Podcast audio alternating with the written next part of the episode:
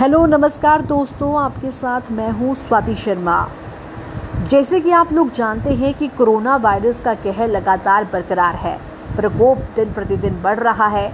हालाँकि केंद्र और सूबा सरकारों की तरफ़ से कई अहम कदम और अहम फैसले भी समय समय पर लिए जा रहे हैं। पर इसके बावजूद जो आंकड़े सामने आ रहे हैं, वो चिंता बढ़ा रहे हैं।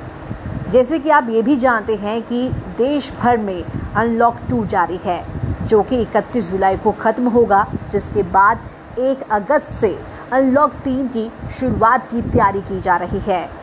और इस बीच सवाल अब ये है कि एक तरफ़ जहाँ लगातार आए दिन बड़ी गिनती में पॉजिटिव मामले सामने आ रहे हैं और दूसरी तरफ़ जो तमाम तैयारियाँ की जा रही हैं, अनलॉक थ्री को लेकर, उसके बाद कहीं ना कहीं हालात और भी बिगड़ सकते हैं।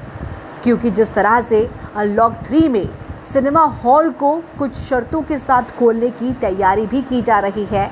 हालाँकि हमने और आप सभी ने भी ये देखा और महसूस किया होगा कि बेशक कुछ जगहों पर पाबंदियाँ भी हैं, सख्ती भी बरती जा रही है, लेकिन कहीं ना कहीं लोगों की और प्रशासन की लापरवाही भी सामने आ रही है।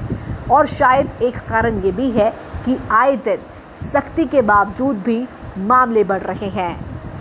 जिस तरह से केंद्र सरकार की ओर से तमाम राज्य सरकारों को ये अधिकार दिया गया है कि वो राज्य में हालात के मद्देनज़र लॉकडाउन को बढ़ाने कंटेनमेंट जोन को तय करने और लॉकडाउन में क्या कुछ बदलाव करना है, क्या पाबंदियाँ और लगानी हैं, इसको लेकर फैसला ले सकते हैं।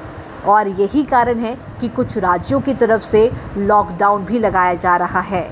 कुछ राज्यों में ये लॉकडाउन हफ्तावारी है, यानी कि वीकेंड लॉकडाउन है।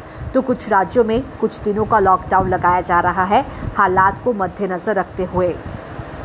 लेकिन सबसे अहम बात यह है कि जिस तरह से वैक्सीन पर काम किया जा रहा है और उम्मीद की जा रही है कि सकारात्मक नतीजों के बाद जल्द ही लोगों के समक्ष कोरोना वैक्सीन पेश की जाएगी मार्केट में लाई जाएगी।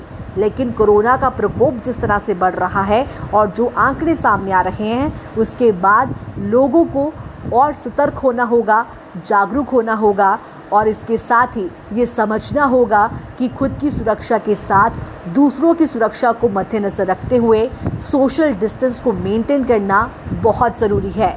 मास्क का इस्तेमाल करना बहुत ज़रूरी है। क्योंकि अगर आप सुरक्षित रहेंगे तो आप दूसरों को सुरक्षित रखने में भी अपना अहम योगदान देंगे। नमस्कार।